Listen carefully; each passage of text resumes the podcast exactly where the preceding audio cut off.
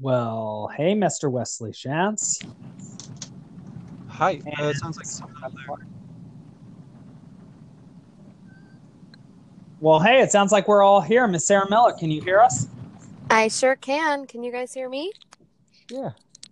Yeah, I can hear you. So this is our first uh, three-person attempt at talking about Harry Potter and the first three chapters of it. So the boy who lived, the what is it, the Vanishing Glass, and and letter the letters from no one. And so just as there are three great friends in Harry Potter, it looks like there are three great friends of us now joining over Harry Potter to explore this territory ourselves. Right on. Right on. Very And- exciting. Yeah, and perhaps by the end of this, we'll know what we want to call this. So the name will present itself to us. Perhaps, uh, uh, Miss Sarah Miller, if you're like the Hermione or the Professor McGonagall uh, character, uh, you'll say something pithy, um, something uh, that sticks in our mind, something that uh, dominates, we might say. Well, then who if I'm Hermione, who are you guys? Mm. Well, I was thinking about that with Wes, I thought he was either Luna Lovegood or Professor Trelawney. Yeah, I I do share the birthday of Neville Longbottom and Harry Potter, so I call Neville Longbottom. Are your birthday is the 31st of July? That's right. Oh wow, that's auspicious. I know. Oh, very good. We'll have to have a birthday episode then and uh, talk about differing ways that birthdays are celebrated in Harry Potter. Well, that's Oh, something yeah. really. I know we, we aren't there quite yet, but we are to the birthday of Harry exactly, and Mhm. and also the birthday of Dudley. There's something about these texts where they really do emphasize ritual, like eating dinner together, eating breakfast together, having birthdays, celebrating Christmas.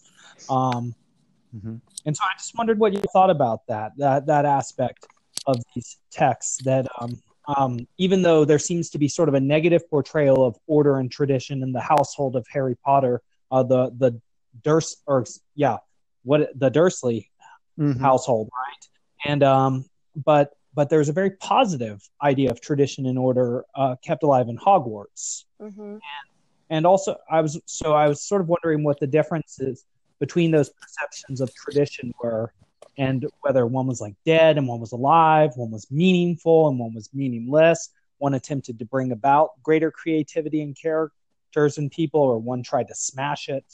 And uh, what that really meant So I guess the birthday thing, that's like the the big day for for Dudley, right? Like he's so excited, and um, and the whole house like comes a- alive to to make it a special day for him. Um, but it's quite the opposite for Harry, right? Like his birthday is completely forgotten by everyone but him. Um, and I guess that's you know an open question is like which one to which one of them is the birthday really more important, right? Like um, to the one who has everything or to the one who has nothing. Uh, Mm. you know, so That's a. I think that's a great way of formulating a question that Alex, your one of your previous podcasts touched on, which was that Dudley has all of these things, right? But he is effectively worth none of them. Um, while we see Harry like look his cousins um, light up glow in the dark watch right at the end of chapter three and like counting down the seconds like marking time until this this day where he says you know you only turn 11 once. Whereas you know dudley his birthday is an, an, an opportunity to compare what he got today from what he got last year like uh, as opposed to taking it for its its value in and of itself. I thought your question alex about um, ritual i think is interesting because even again we haven't gotten to hogwarts yet but like even just the act of magic is Hmm. ritualized it's it's there's certain incantations there's there's certain ways of formulating language you you move the wand a certain way you um you know like the and we'll see that later right but this yeah. um that there it, it's it's um it's physical action and linguistic embodied, yeah. execution and it, it- and and within all of those things there's an intentionality behind those actions that make it ritualized and i mean it's from my background in in like appreciating or really loving harry potter as an adult and then also again as a teacher is like what it what ties it potentially offers us to questions of theology and it's interesting like the the sacramentality of some of the rituals in the book um, in contrast to what seems like really hollow or shallow false rituals um, that the that the Dursleys seem to engage in, like the like the birthday yeah, presents yeah. or the the. I want to um, talk about that. That's, that's, a great point. I really like that because um, the idea that their ritual is based on a false perception of reality and thus doesn't get the essence of what ritual is supposed to be about, doesn't hit the meaning, strikes me as precisely the mm-hmm. point of why uh, Vernon uh, Dursley is trying to avoid the knowledge that Harry is special, that he is supposed to go to Hogwarts, and so that that those envelopes more and more mm-hmm. come, and he has to go farther and farther away to get the same message, and he becomes more and more delusional. He sees more and more that his map of reality is not going to cut it. There mm-hmm. is a piece of reality trying to force its way into his mind and life, and if he were to just accept it, it might be much um, better. And so that made me connect well, isn't that isn't that like well? So that just oh, made sorry, me connect with your idea that with Dudley, he only ever has everything to lose and nothing to gain, because he has this sort of saccharine, mm-hmm. sweet, sort of ever-giving mother, sort of this Freudian nightmare mother, Petunia, who's sort of absorbing him into her because she she gives him everything. She caters to his every need. He doesn't know want at all. He's never had to learn how to acquire what he wants or how to value that which he wants, how to strive mm-hmm. towards that which he wants. So his in his vision of reality, he just gets everything.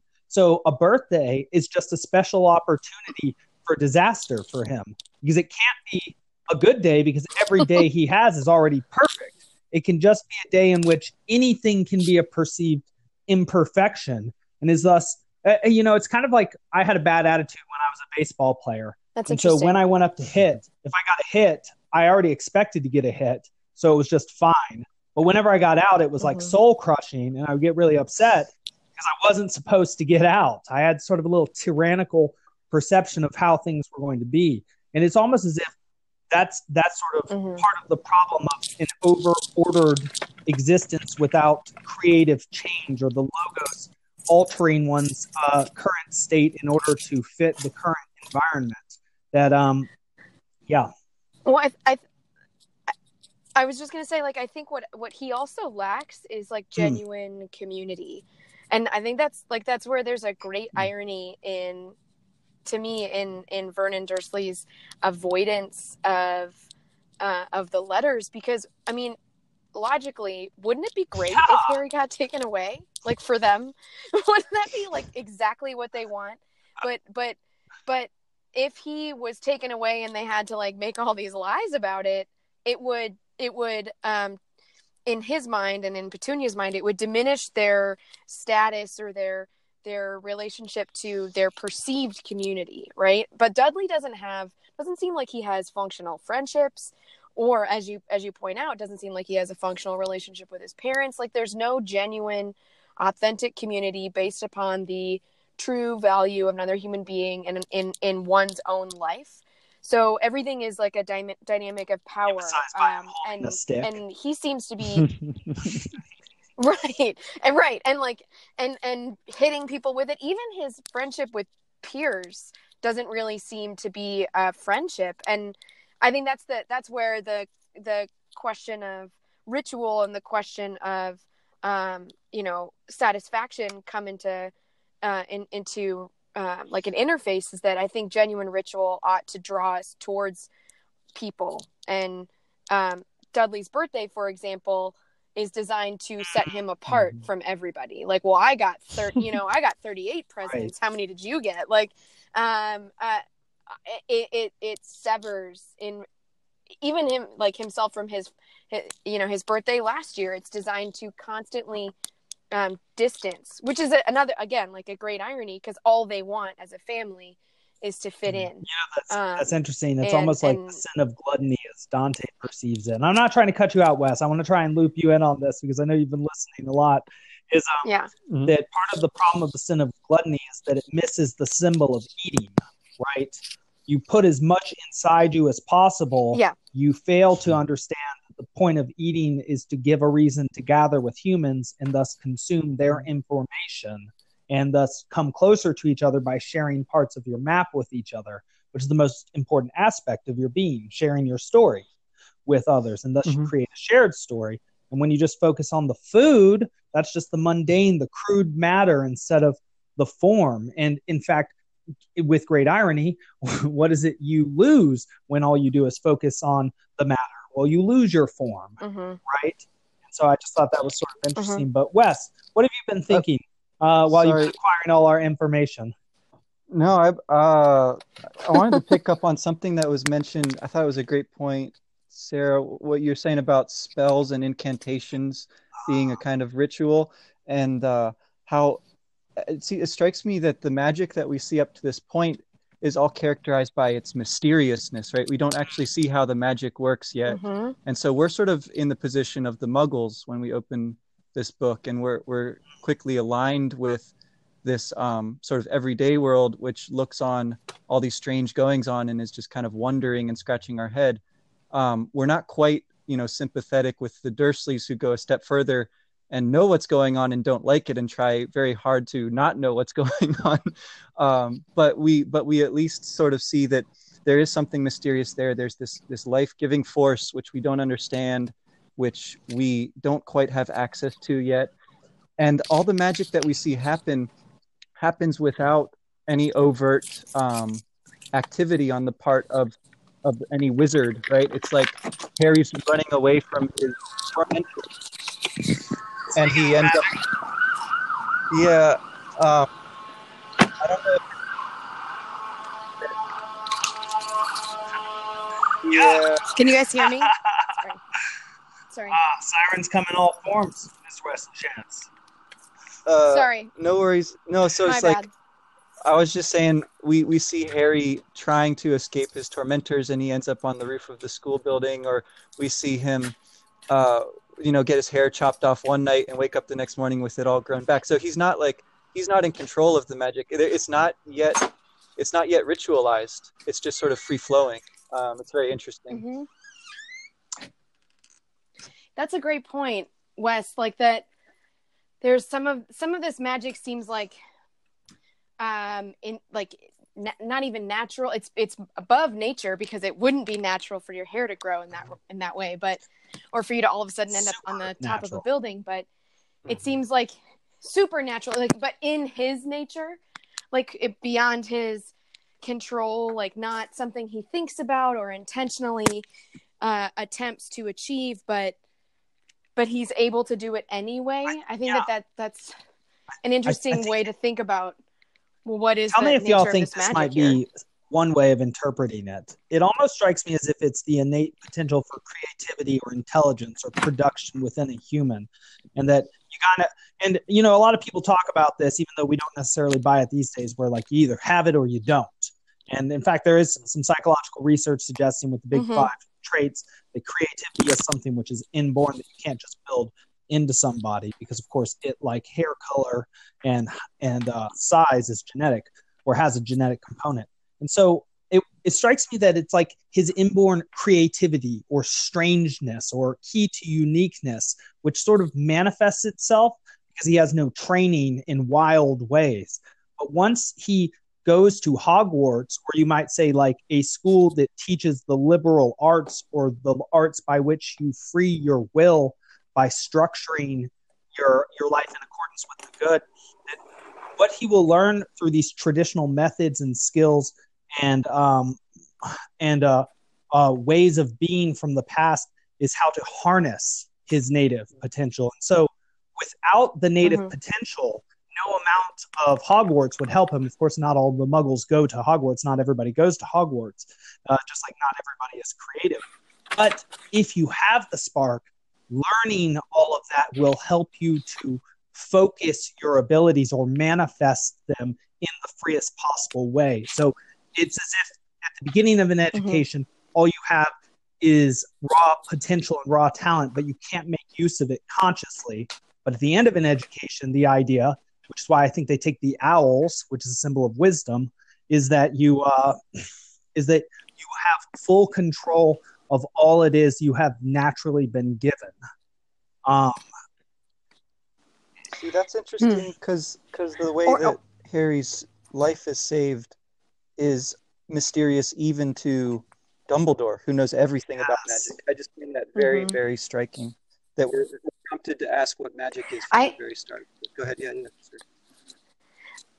I was I was just gonna say just to um just to I was in fact Wes that point I was just gonna say that that even for the the smartest or the most educated or the most skillful wizard that, that we've met at least in the first three chapters um there's something about magic that even he either doesn't understand or um you know doesn't Mhm. choose to ha- to know for some reason like when um, Professor McGonagall says, um, you know, uh, or he says Voldemort had powers I will never have, and she says only because you're too noble to use them. Like there seems to be this part of the magic that is beyond either knowledge or um, f- or there's something about knowing it and using it that is um, that would transgress the noble, for example. But I in the beginning when um, when like there's a, a couple words that are in I think Alex mentioned the um the quote about how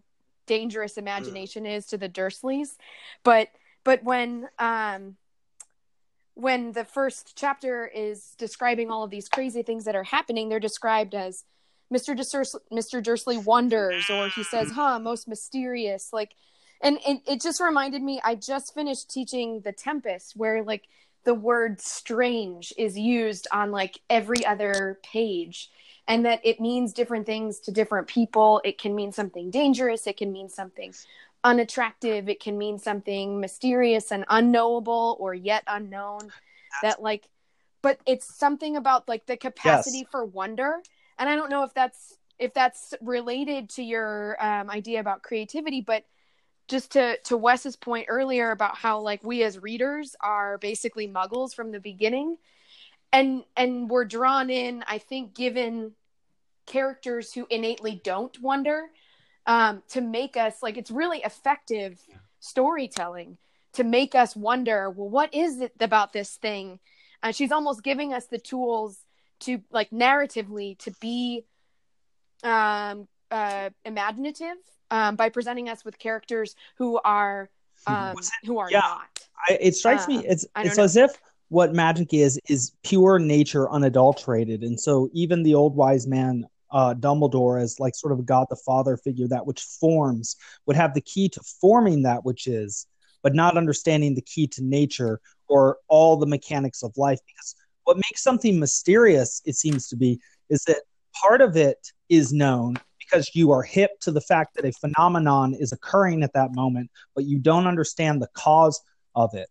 And that strikes me as sort of the key to what magic is. If it's pure embodiment of being in that moment, which is partly standing on the known, but also producing in an act of creation something new. Um, and that's why, like, say, the magic comes out of a Hmm. wand, right? Like a symbol of order still produces something new in the world, which is, if you we think of, say, the Patronus charm, uh, um, uh, is a a, a production or a representation of one's character and strength of magic. So magic strikes me both as pure nature and like say the pure creative as it's embodied by the the spellcaster, which makes it mysterious Mhm. uh, and unknowable on one on the one hand, but also uh, to but learnable and knowable on the other. So it's it's it's as if it's it's half Hmm. chaos, half order, all at once, um, or at least that might be optimal because Hmm. you give form to something that you don't fully understand, sort of like your own life, even.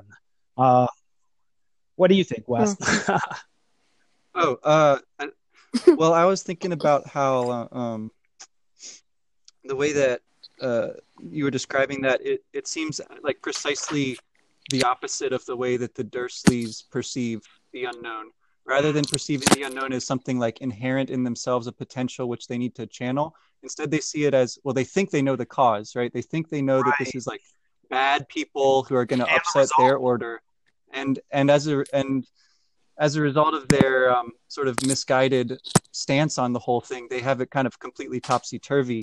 Um, they they, they think mm. that they mm. know what's going on. They think that they know that it's bad, and so they take all these steps, which just lead to the inevitable, you know, escape of Harry from their from their clutches.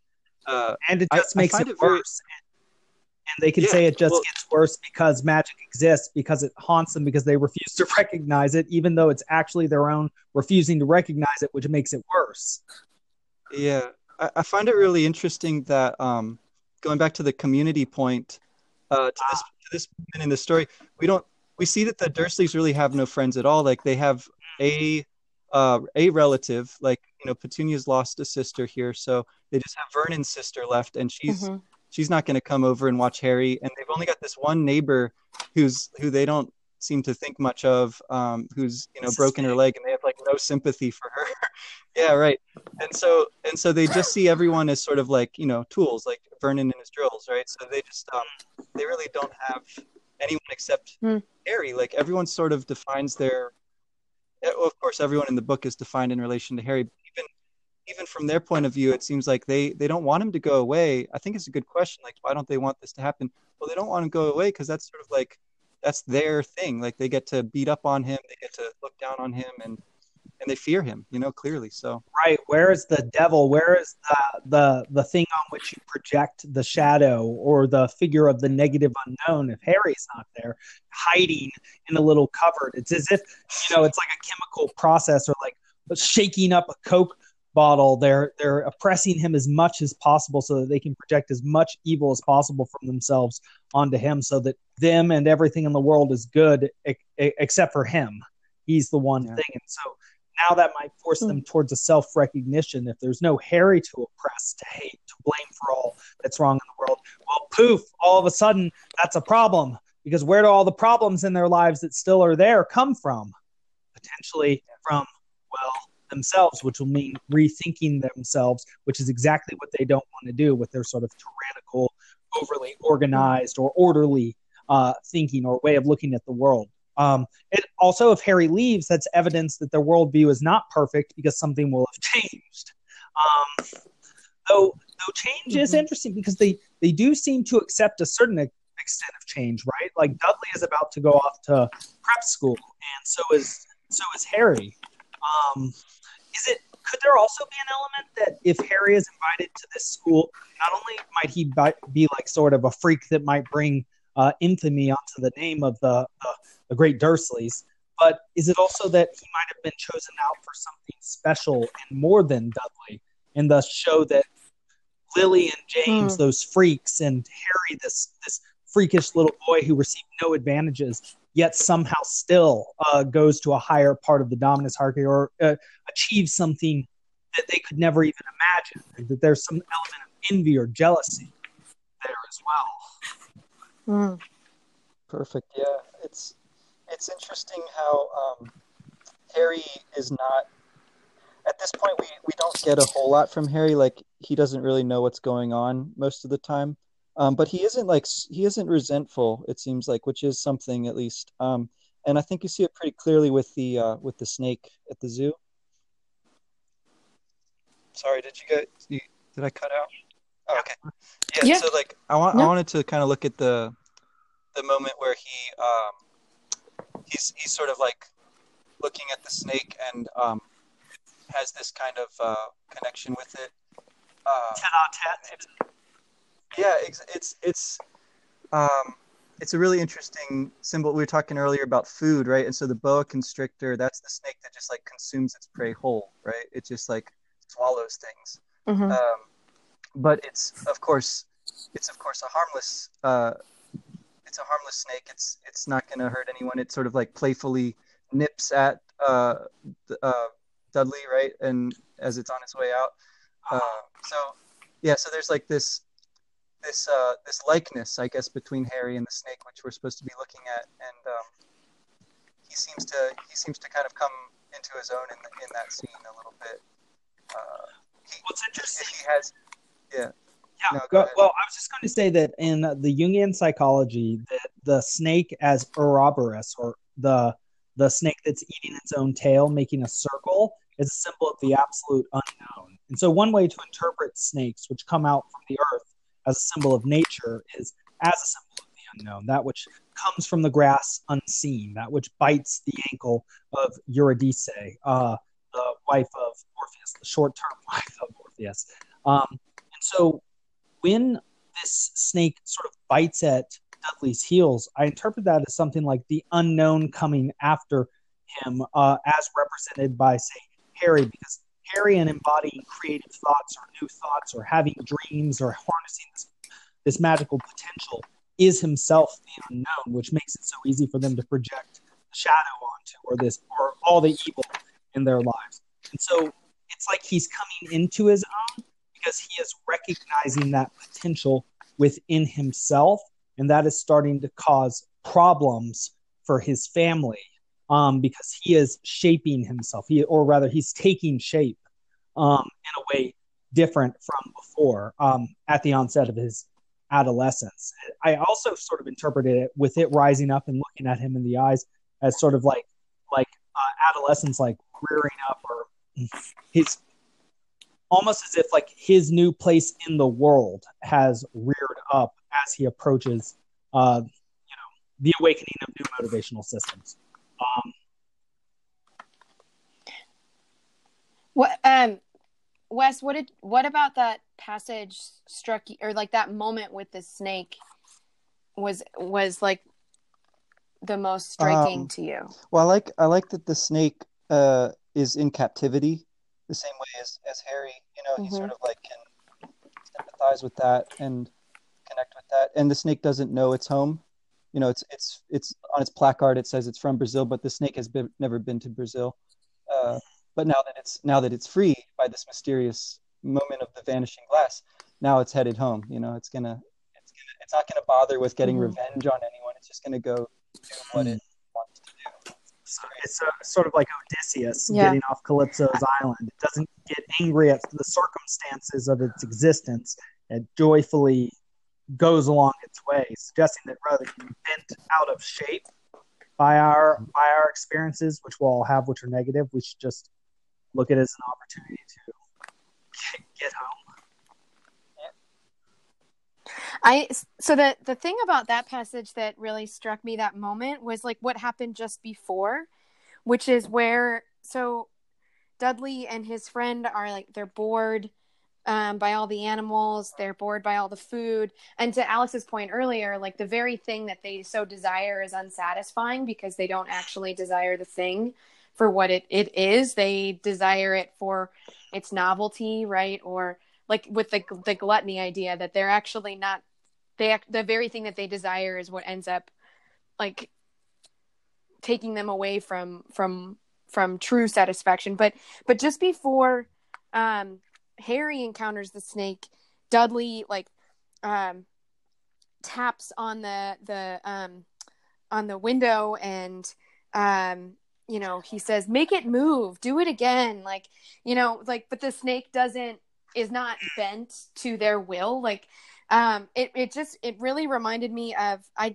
so I, I i know i just mentioned i finished teaching the tempest. I also just finished in my second semester um teaching for like the fourth or fifth time the lord of the rings. And one of the one of those like common tropes in a lot of fantasy literature. I don't know if she's doing it deliberately or if it's just sort of something that happens kind of because it's a part of um like a common story but in in you know in narnia and in tolkien's legendarium in earthsea even um uh and he i would say even in harry potter there's this idea that like nature um like the natural world has a life force and those who try to um, interfere um, with their own power and for their own gain usually end up um, suffering because uh, that nature has its own force and will Star revolt. I'm thinking like the Ents in yeah.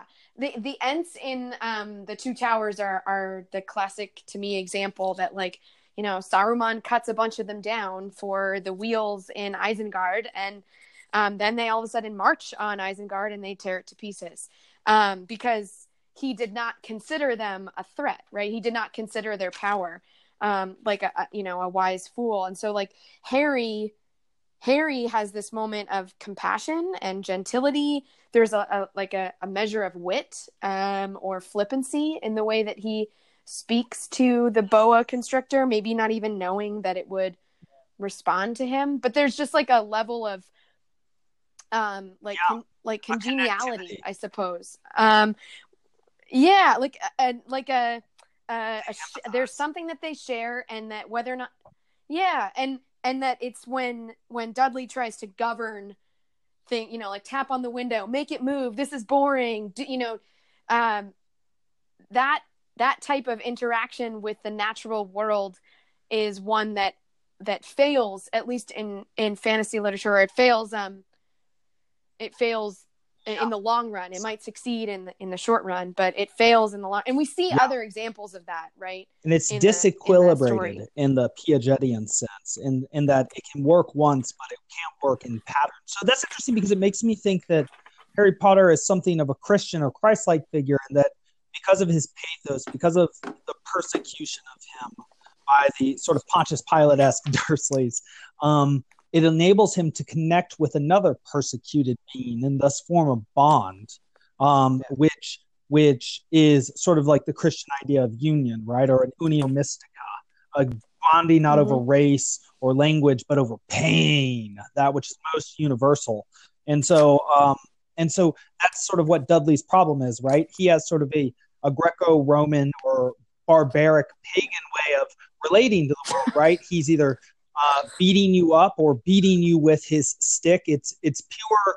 It's uh, it, it's like purely masculine brutishness. It's like it's like in the Iliad. There's a transition from the hero idea of Heracles, of pure brute strength, who goes around and kills everybody and has babies with mm-hmm. everybody, to more more like cleverness with Odysseus. That it's more the intelligent ones that uh, are the most successful than the stronger ones, or, or the ones that are not simply brutes who, who enforce their will by force, because that inevitably brings up its opposite force to fight back against it, as you mm-hmm. mentioned with the Ents against Saruman. But um, that uh, what basically Dudley is doing is ensuring as if you would you would take a view of history and that how the pagans subjected those around them would of course lead to a rise of the christians if it was if that's the ultimate slave uprising you might say uh, mm-hmm. harry as the ultimately persecuted placed in a covered person because he's been beaten and battered by this pagan dudley has developed this ultimate force of empathy which will make him like a lodestone to those around him which will connect him to those around him. So while Dudley has been persecuting Harry, he has been cutting off his connections or ability to connect, whereas he has been giving Harry the potential or the power to connect with those around him in a sort of ultimate fashion. Wes, I heard you saying something. I, I I see the I see the connections. I think, but what I would ask then is like, what again? I would go back to sort of the question about what's the what's the role of magic in these stories, um, because it seems like the magical world is very set on staying hidden from the uh, everyday muggle world and mm-hmm. it's not clear from the beginning why that is exactly we, we just see that that is the case uh, we see this evidence that some muggles at least who do know about magic are, are dangerous because they'll try to snuff it out wherever it wherever it appears um, but we also see that magic is clearly far superior um, in its compassion and in its kind of brute force, even uh, if it comes to that, right? So, so hmm. I, I, guess I see I see the connection. I see how Harry's a kind of uh, Christ-like figure in some sense, but the whole point of the Christian story, right, is that you go out and you tell everyone about it once you know it's there, whereas the, the wizards keep hmm. it as a hidden thing. So I find that interesting. That's so interesting. I wonder if a I'm not sure how to respond to that just because I I would also say that a, a big part of the Christian of of the of this of the story of not not necessarily Christ but of Christianity is not is that is that the telling of it must must coincide with the living of it. And that insofar as it only is language um, especially when I mean I'm I you know hate to bring up what's happening in our world right now, but um, you know when when when the the words of Christ are are used but the actions are not that's the greatest disincentive to the mission spreading or you know so I I I I'm not sure what the the hiddenness implies. Well, there um, is a um, hiddenness aspect too, right? The I, great mystery, the mysterium tremendum. And uh, you know, religions have always had an mm-hmm. idea of mystery in them as well I mean, I think that's why the last book of the the New Testament is Revelation, right? It's figuring out the mystery or embodying the mystery. So there there is a mysterious aspect.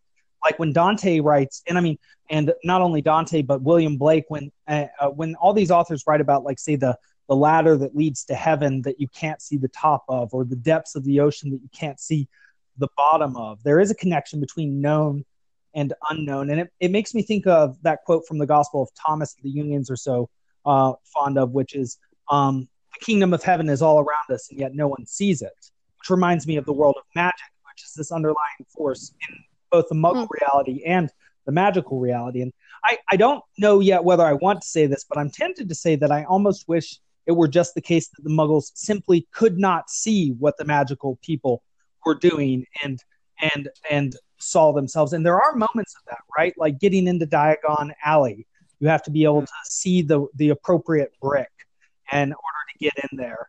And um, mm-hmm. to get into platform nine and three quarters, you have to sort of make this sort of leap of faith, or you have to see that which is not there to those uh, uh, around you. And so it strikes me that it, it's sort of like the magic, like imagination, is sort of like the kingdom of heaven aspect. That that the ideal towards which people strive, but also also that which is the formal cause of an ideal, and so like it starts in your head and then it gets embodied in the world.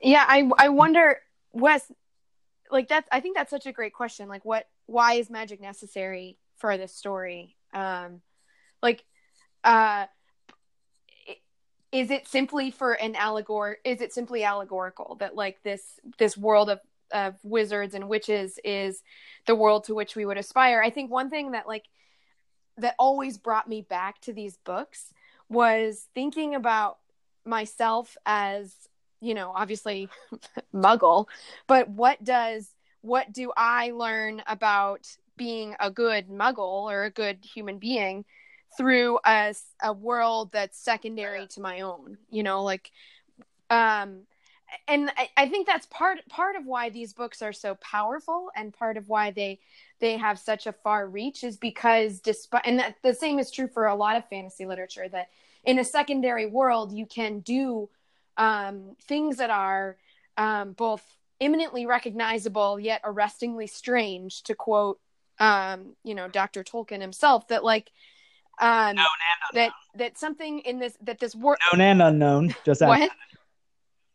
Known yeah. No, no, no, no. but like um oh man i recognize school supply shopping but it's arrestingly strange when you're buying a cauldron right? Like um or th- that um there's sort of a prefiguration or like a, a foreshadowing of it in i think chapter two at the beginning um where they describe the mantle in the dursley home as how like nothing changed except the pictures um on the mantelpiece that showed how much time had passed, right? So, in a way, the pictures are moving because they're changing, but they're not actually moving pictures the way we'll soon see in in like the in like the in the wizarding world, right? So, there's something about that that we recognize but we don't recognize That's or I don't know. Um and so I don't I don't I don't want to say that the I don't want to say that the wizarding world is pure purely an allegory for for what our lives could be like should we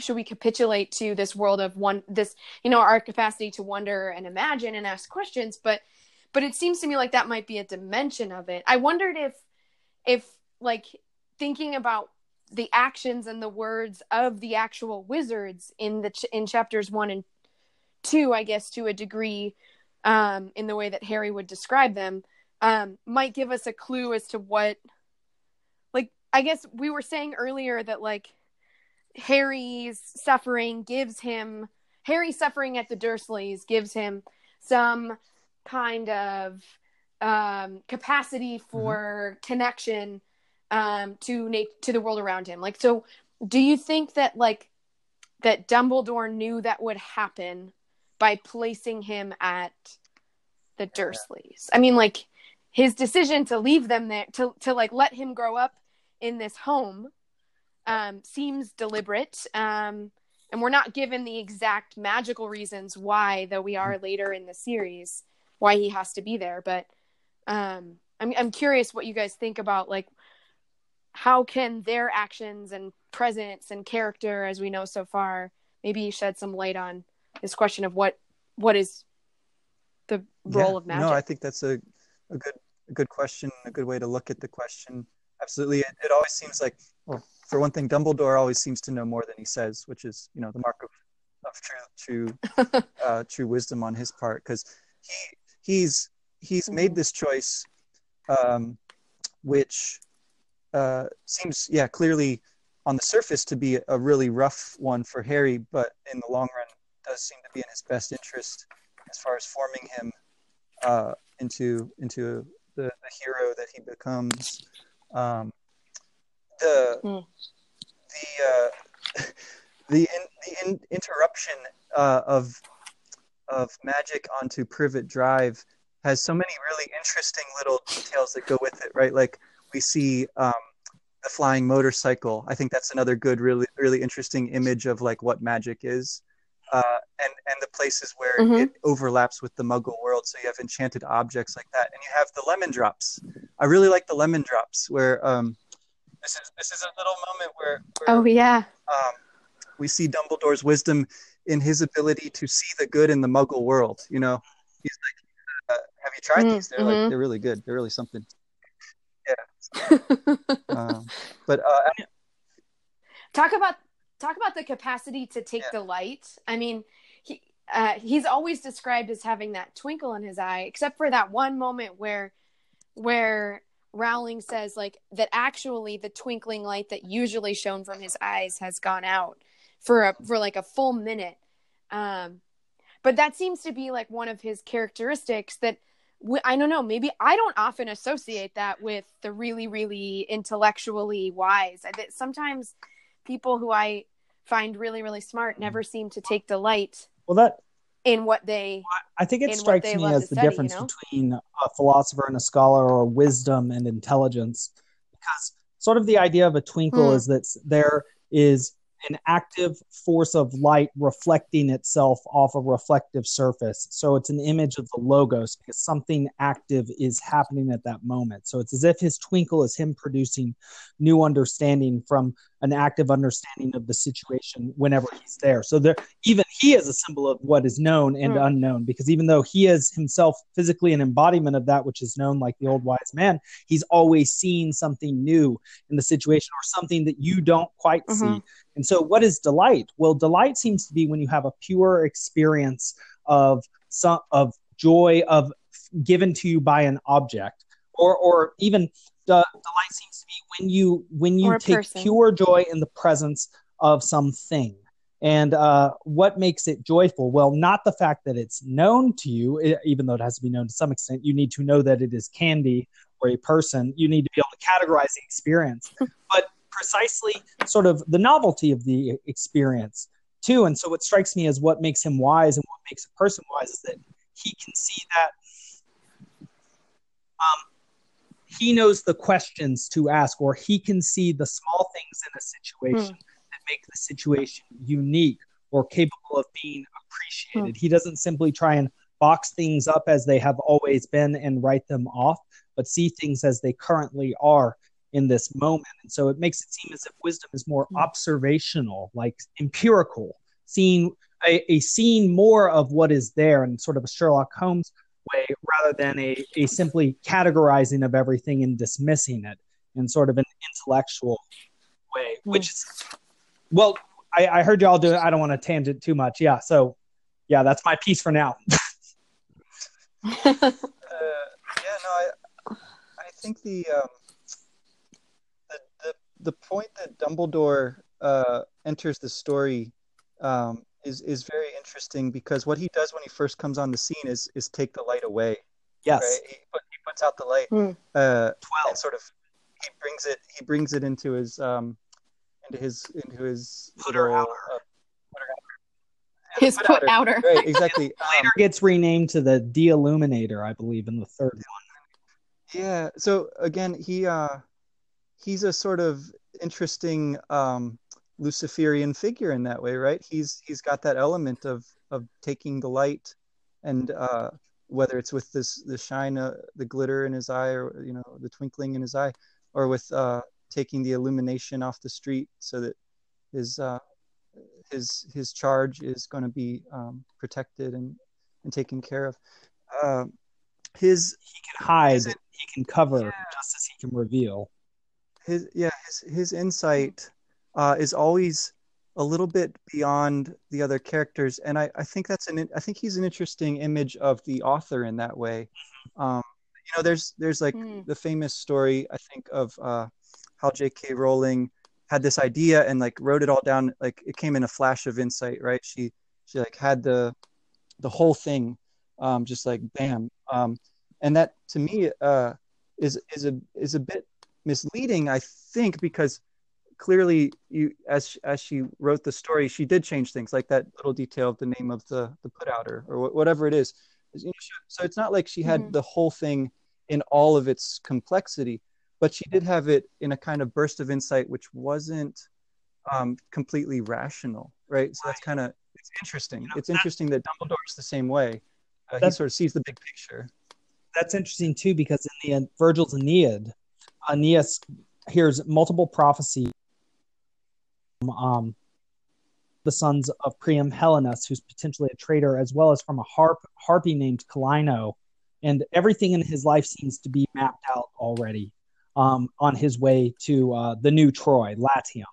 Mm. Um, but uh, what happens at the end of book three is even though he's received all these prophecies and you think he knows everything about his future, is that his father dies suddenly, Hmm. which is awful.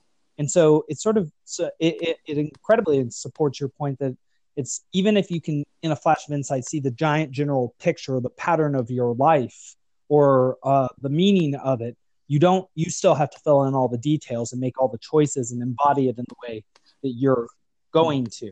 That even if yeah, go on, I- Sarah. I, I was just gonna say, I think it.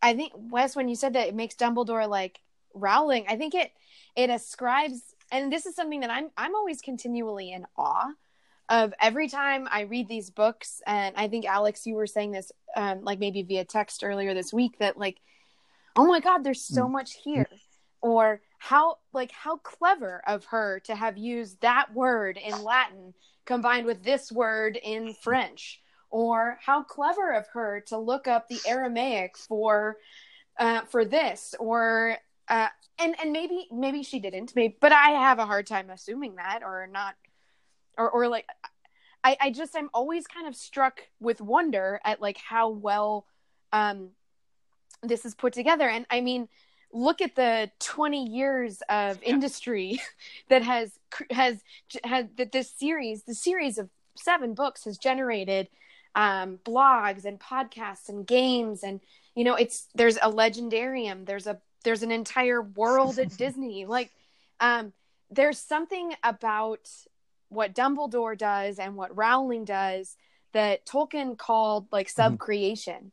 That like it, it's it's the it's the power that we ascribe to a god to make things like to con- to conjure a world. And it's it's it's wizard like it's elvish it's it's and and it's magic. And it's and instead of like a wand and incantations her skills are knowledge and words and happening to put them down in a really clever and appealing fashion. But um it's i i, I think that that's a really apt way of like looking at dumbledore like and when he takes out the lights um it's if we see him as kind of an analog for her in some ways um you know i'm sure he represents more than that but um if we see that as sort of a similar act then that's kind of like how the the author chooses to reveal only parts of things to the reader um as a way to yeah to as a way to kind of keep the magic going right? I think of like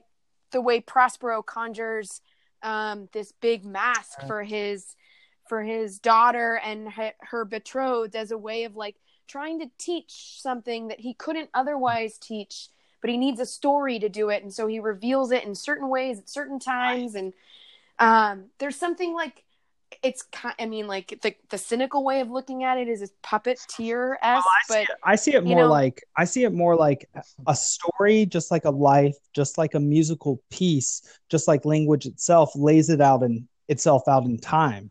So it lays itself Mhm. out piece by piece, but also as a whole, all at once. And so in a story, you're bound by the fact that you use language and your eyes move left to right, and it takes time, and you have to go page by page, but it's all unfolding as one.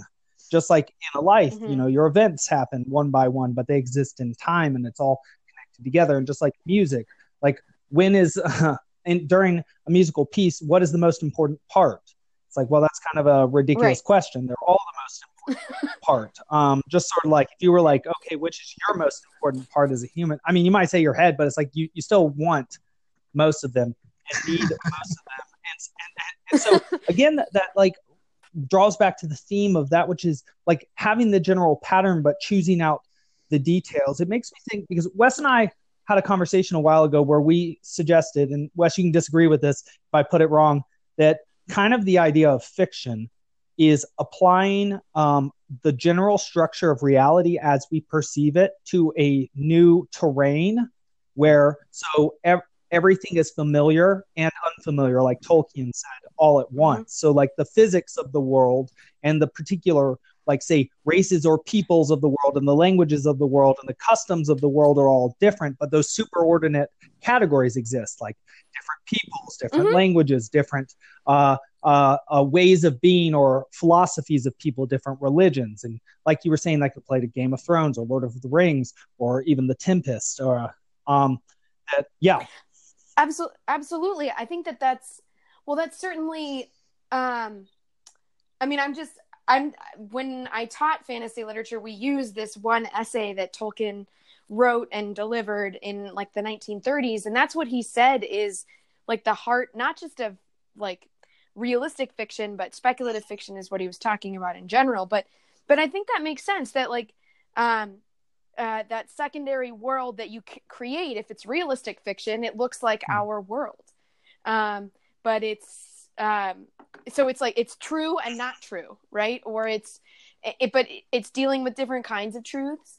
Um, I, I suppose I, I think that's a really apt Well, it way teaches us about, about what's fiction. real about ourselves too because what Right. we because it wouldn't even a story wouldn't make any sense to us if it didn't embody us in some way. Like eo wilson this famous biologist from harvard says that even if we could communicate with ants we wouldn't have anything to talk about with them. And you know they, they haven't like you know like they're probably thinking about this they're, they're not even thinking right? But like they're sensing this sort of dirt thing going on. And you're thinking about the newest symphony or harry potter or something it's like there's just Yeah. no way to connect because you're different sorts of beings and so when we impose on literature not impose but create we we take sort of our natural presuppositions about existence and put them onto this Mhm. new terrain in order it seems uh, not simply to not simply to make something that we can escape from reality with but in order to understand ourselves and our reality better to sort of as a And that's- reflection and that's exactly what I mean. That's exactly what he says, and I think that you know that um, this is sort of like super zooming out on the project of Harry Potter as a whole. But um, and Alex, I don't know, you know more about this than I do, but I did read these like articles about uh, psycho- psychological or ed psych studies that use the use of Harry Potter in schools um, uh, to teach um, like character concepts like empathy, for example, and that and then not just Harry Potter, but the use of like they like this. There were people studying, you know, does reading fiction in general, or does reading literary fiction in specific, or does reading Harry Potter in specific, does it make you a more empathetic person? Um, and that was that was the question, and by and large, the conclusion from these studies was yes. Um, yeah that's it that's interesting with with yeah. qualifications, so right? the neuroscientist um, yeah I don't, I don't, I don't, I don't know how legit any of this stuff is. I, I know that I read it in like Psychology Today, so I don't know if that's if it's you know um, it's legit as far as educational psychology ever goes. Um, but one, Okay. one, one thing I'll, I'll just mention on that, just because I guess I'll mention facts like these every now and then, is that these two neuroscientists who wrote A Billion Wicked Thoughts basically found out through web aggregates and through romance novel sales that um, it is it is more the case that empathetic people tend to read more fiction. Um, that well okay and yeah um, and that they tend to be that's women and that men tend to be uh, they tend when they read tend to read nonfiction, which is interesting because then the idea is that they they read in order to learn facts, whereas the more empathetic people read in order to explore relationships, um, to see how Mhm. people would act in conjunction with each other, uh, and so that's sort of interesting. That sort of even along sort of gender or temperamental lines, whichever one you want to go with, uh, uh, we find sort of a distinction between mythos and logos, or eros and logos, or sort of empathy and Yeah. compassion and relationships, and sort of learning or producing or sharpening on the other on the other hand, uh, or the cutting capacity. And so, uh, you know, Well then, well then, so but like think about like to your to your point previously about like it, it has to teach you something about your life that like that um I don't know that even in the most escapist, crazy, most imaginative, most speculative of fictions, uh, be it on television or in the movies or in a book, there's something about it that's um, it's an escape, which is why I think for a long time that type of um, entertainment gets categorized as childlike because it's because it, it's um, you know to the to the to the adult without an imagination whose imagination hasn't been cultivated through years of of reading and practice because I think an imagination takes Yes, practice. I think that's so Um, dismissive. Just to say this really quickly, because it's like because a story is given to all our children, that does not make it less important. that makes it profoundly more important in shaping the individual. And so, and so these are the most important think- stories, not the least important. And also not all kids like this stuff. So assuming that you know like not all kids like like these types of books. So you can't relegate it to the nursery just because it involves you know flying motorbikes or something like that. And kids kids don't know that not all motorbikes fly. So of course they're more predisposed to believe that or something like Yes, that not but all of them fly. but hey there could be one somewhere That's i don't true, know true. i've seen those like Evel Knievel shows and they look like We're they getting fly pretty old, so we don't know what's hip anymore. So we'll have to have some of our students listen to this and tell us and tell us what's new because we don't even know.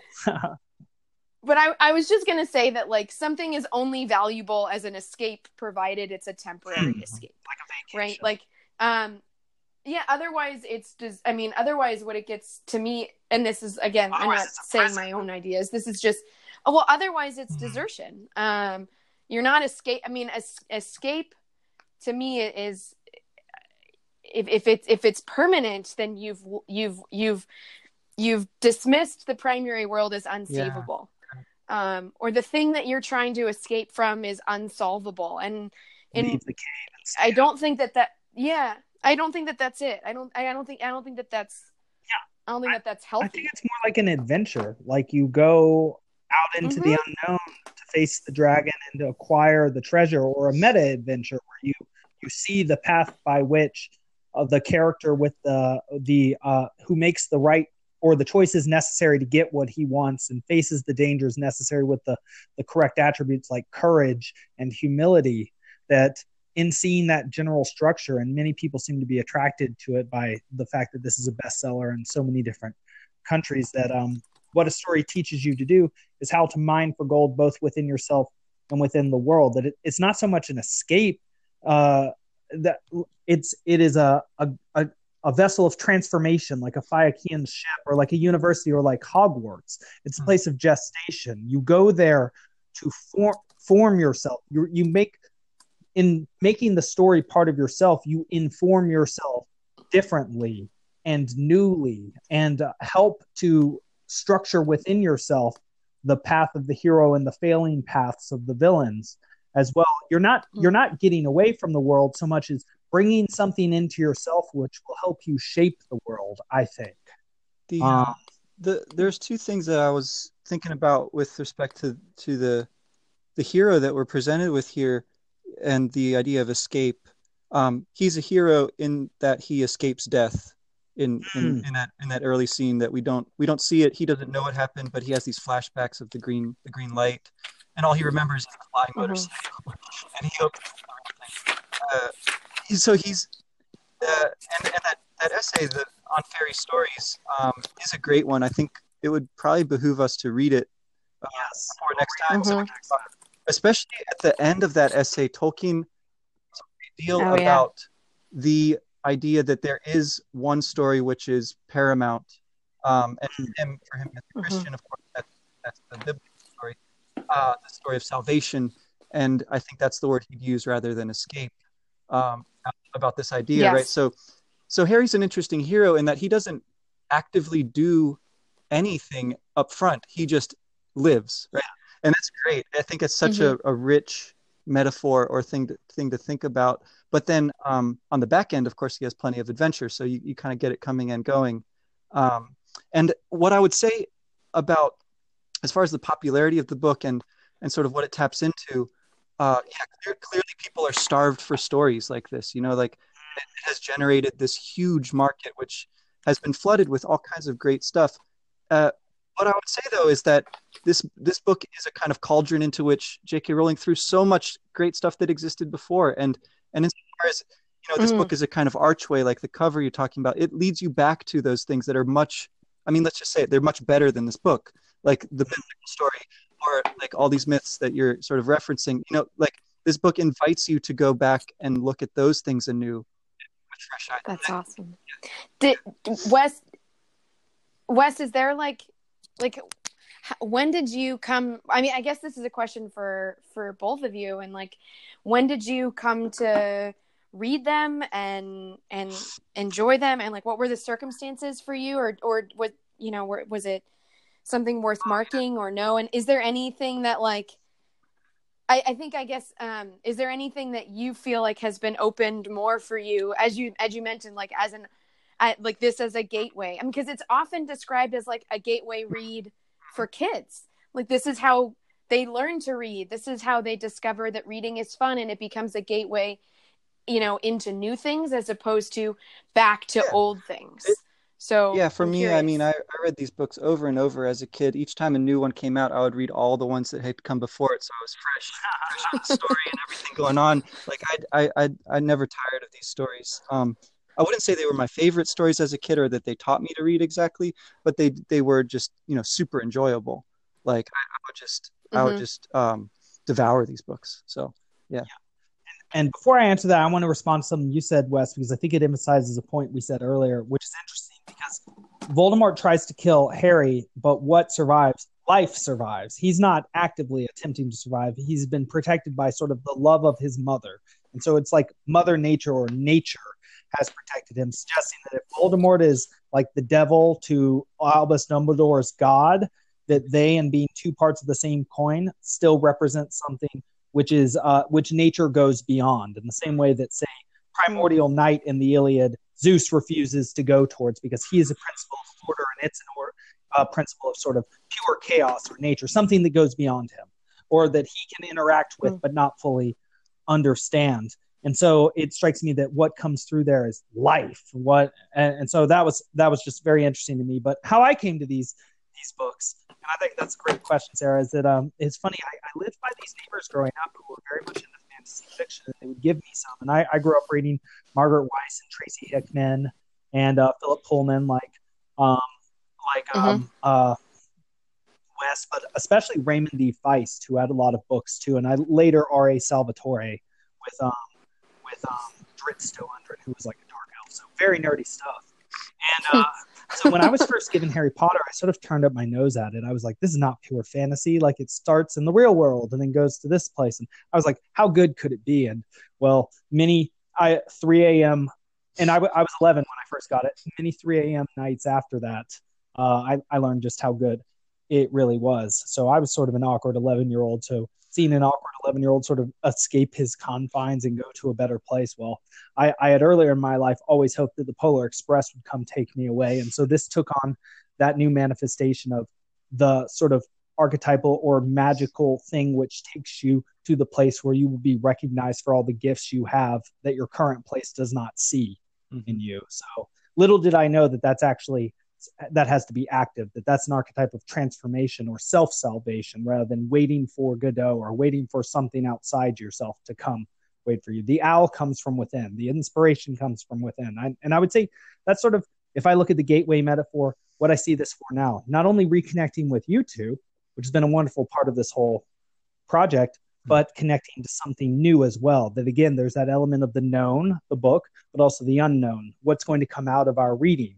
of the book this time? What new information are we going to generate? How, how are we going to see the world differently after this? Because I feel like that's what a course of study truly is all about. That at the end of it, we're new. And I mean, I recall that you actually Wes, made fun of our mutual friend, Mr. Joe McDonough, once, where he claimed that every year he had won trivia at St. John's, and you sort of uh, cleverly said to me, "Well, so did he learn anything while he was here?"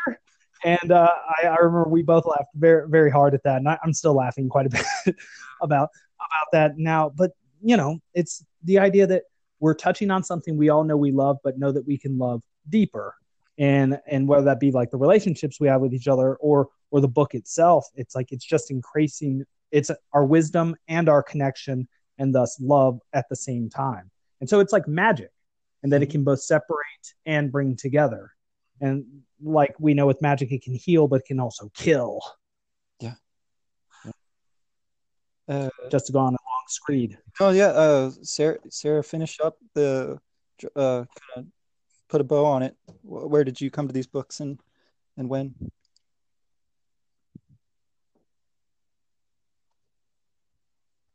Did we lose Sarah?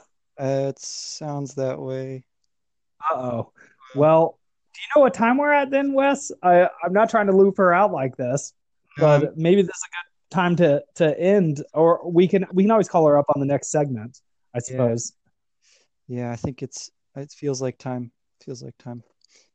But okay, well, y'all, we'll think up a segment for this soon. Perhaps we'll call and add another segment to this. We'll hash that out right now. And thank you for listening in. All right, Wes, let's get to work. Thanks.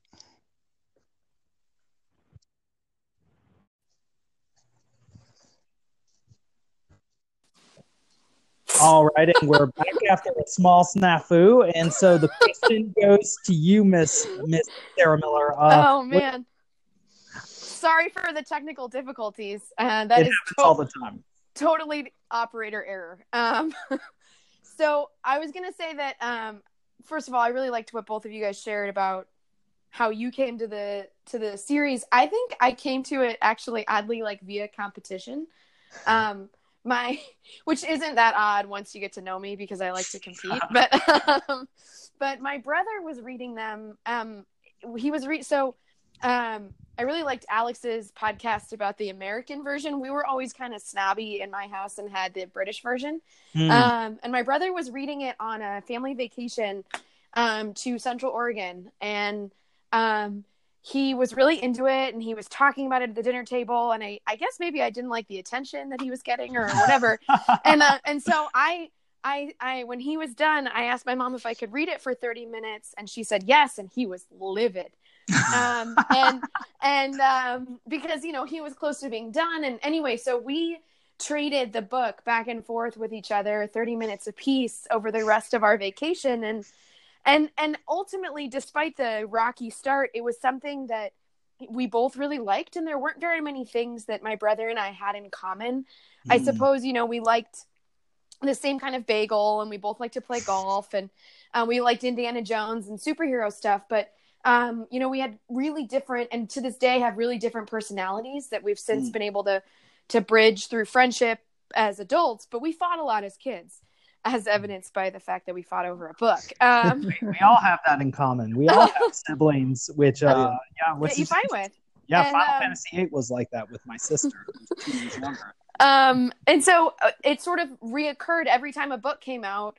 we would get one and we would uh, trade it off. Like one person got it for one night, another next person. Then it became a competition. Like how far could you get? And Andy's a really fast reader, so I never, never could keep up. Um, eventually, my parents realized that it was better for everyone involved if we just bought two copies. um, and we would, uh, we would just devour the books, and then of course the movie started to come out and we were i was a teenager so it'd be fun to go with my friends to the midnight showing and um and what i found as i started to come back to them i started to reread them in college was that i um i, I noticed that what i appreciated about the books changed the um mm. the the closer and the the richer i found my own friendships becoming um the more i um, appreciated the side characters, like the mm. non the non Harry, Ron, Hermione characters who who offered um, you know real friendship and insight, like the people like Luna and Neville and and Ginny and and Seamus and all of them, and the, the Weasley twins. And I think the mm. the the more I started to become a teacher, the more I uh, saw that some of the professors had like really beautiful relationships with their students that were characterized mm. by cura personalis and these these things that meant a lot to me but i didn't know what they i didn't have vocabulary for them and i mm. think then as you know when i went to st john's as i was reading um, for in my literature segment it didn't really happen in that segment honestly when i was reading in like the philosophy and theology segment was the first mm. time mm. where i started to see that like oh my goodness there are I always knew that there was like mythology behind these stories, but I didn't know how much um like uh I don't know theological depth there was. Mm. And so then when I got a chance to teach the books, it again it just changed it changed them. So so to me like I to me they are um a great book insofar as they continually have something to say. You know, I know that that's not always true of of of books that are published you know to in these in the in the contemporary era but um and we can't really yeah we can't we can't always say for sure if something will always have something to say but to me they've always had something to say um in terms of like something i was interested in. And i think the more that i um think about them um you know i listened to the harry potter and the sacred text podcast and i never really thought about approaching harry potter as a sacred text um, you know, with its own um, holiness and like treating it as an opportunity for spiritual growth. I'd never really thought about that.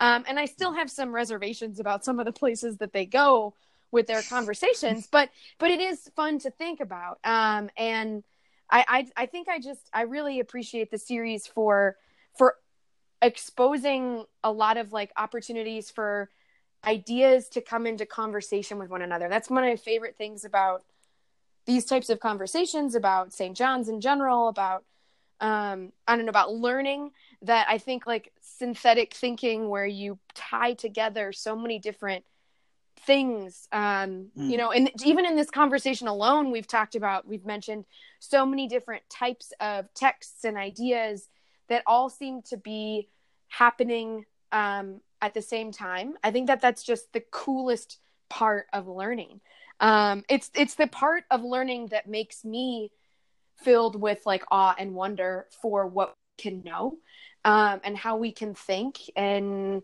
um, I, I I don't know I, I think that's the magic of of learning is when that thing that you're learning in science class is related to that thing you're learning in philosophy which is related to that thing you're learning in math mm. like mm. like that that type of education to me is like is the height it's the pinnacle. Um and and like anything that puts those ideas in in conversation in a creative fashion that like uh i, I don't know. I i, I yeah i have a hard time putting it practice yeah i have a hard time really being fully articulate about it but i think um mm. that that's the that's the the the thing that that keeps me coming back is like how much more um uh, how many more threads can I start to weave into this, and and how much more delight can I take out of it? So somebody like Dumbledore, who you know who who takes real delight in things, um, you know, I, I think that